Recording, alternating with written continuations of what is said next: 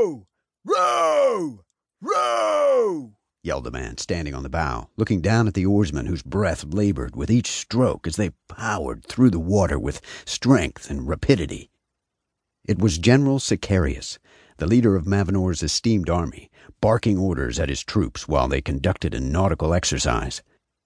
As he exhorted them to push even harder, his men looked up and fixed their eyes on the six eyed spider insignia displayed on his uniform. It was a clear reminder to them of how lethal their leader was, as the slightest injection of that creature's venom could kill the strongest man in mere minutes. Harder! Harder! screamed Sicarius. Do you not know that Zamnon can attack us by sea as well? We must be prepared. I believe the men have had enough for one afternoon, General, said Tarsus, Sicarius' right hand man and first lieutenant. There can never be enough. But Zamnon can stage an attack on us at a moment's notice. I'd hate to have that happen while our men are excessively fatigued. Sicarius glared at his lieutenant and then gazed over at his men. They were tired, too tired now to row at the pace Sicarius demanded. Their grunts grew louder, and their strokes became longer and slower. Their brows were coated with sweat, and many of them looked as if they were now succumbing to the heat. Very well, then. Let's head back to shore, but I will only grant them a short rest before beginning drills this afternoon. Idleness leads to contentment and laziness. I will tolerate neither.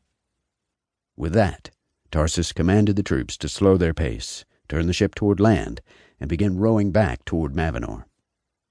When they arrived at the shoreline, they docked the ship and disembarked.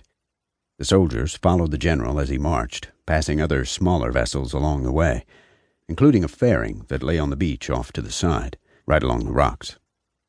When Sicarius came to where his mount was located, he commanded his troops to report for drills later that afternoon and dismissed them. As they left, Sicarius mounted and rode toward his office. Tarsus climbed onto his war horse and followed closely behind. As King Gobius entered the huge mausoleum alone, he looked around and marveled at what he saw. No matter how many times he came there to pray, the sight of the beautiful marble structure never ceased to amaze him. It was he who had the mausoleum erected shortly after his coronation, all to honor the memory of the heroes who lost their lives during the quest. Thaddeus, Nomus, and Alpheus would forever be remembered and venerated as a result of the great sacrifice they made in giving their lives so the others could bring the medallion back to Mavinor.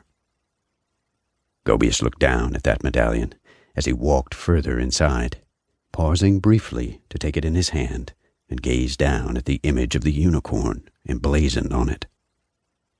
As he let it go and allowed the medallion to dangle from the chain around his neck, he looked up again to take in his surroundings. The mausoleum was constructed entirely of marble and contained a long altar across the back that was slightly elevated, with two steps leading up to it. Alabaster window panels surrounded the structure on all sides, allowing sunlight to filter in and brighten the interior of the mausoleum. There was enough light that one could make out some of the architectural details, but not so much that the mood inside was anything but solemn. Although the remains of Thaddeus, Nomus, and Alpheus were buried deep in a dust blown tomb in the northern mountains, Gobius wanted to erect a monument that would forever honor their memory. He wanted a place where people could go to venerate them and pray to the author in their devotion to Mavinor's greatest martyrs. The size and majesty of the mausoleum alone ensured that this would be the case. Gobius approached the altar, but stopped short when he arrived at the first step leading up to it. Instead of walking up to where the altar was located, he knelt on the step, bowing his head so that he peered down at the patterns in the marble floor. As he looked back up, he stared at the translucent panel above the altar, as if trying to see something on the other side, something high up in the heavens. Then, as he closed his eyes, he began to pray.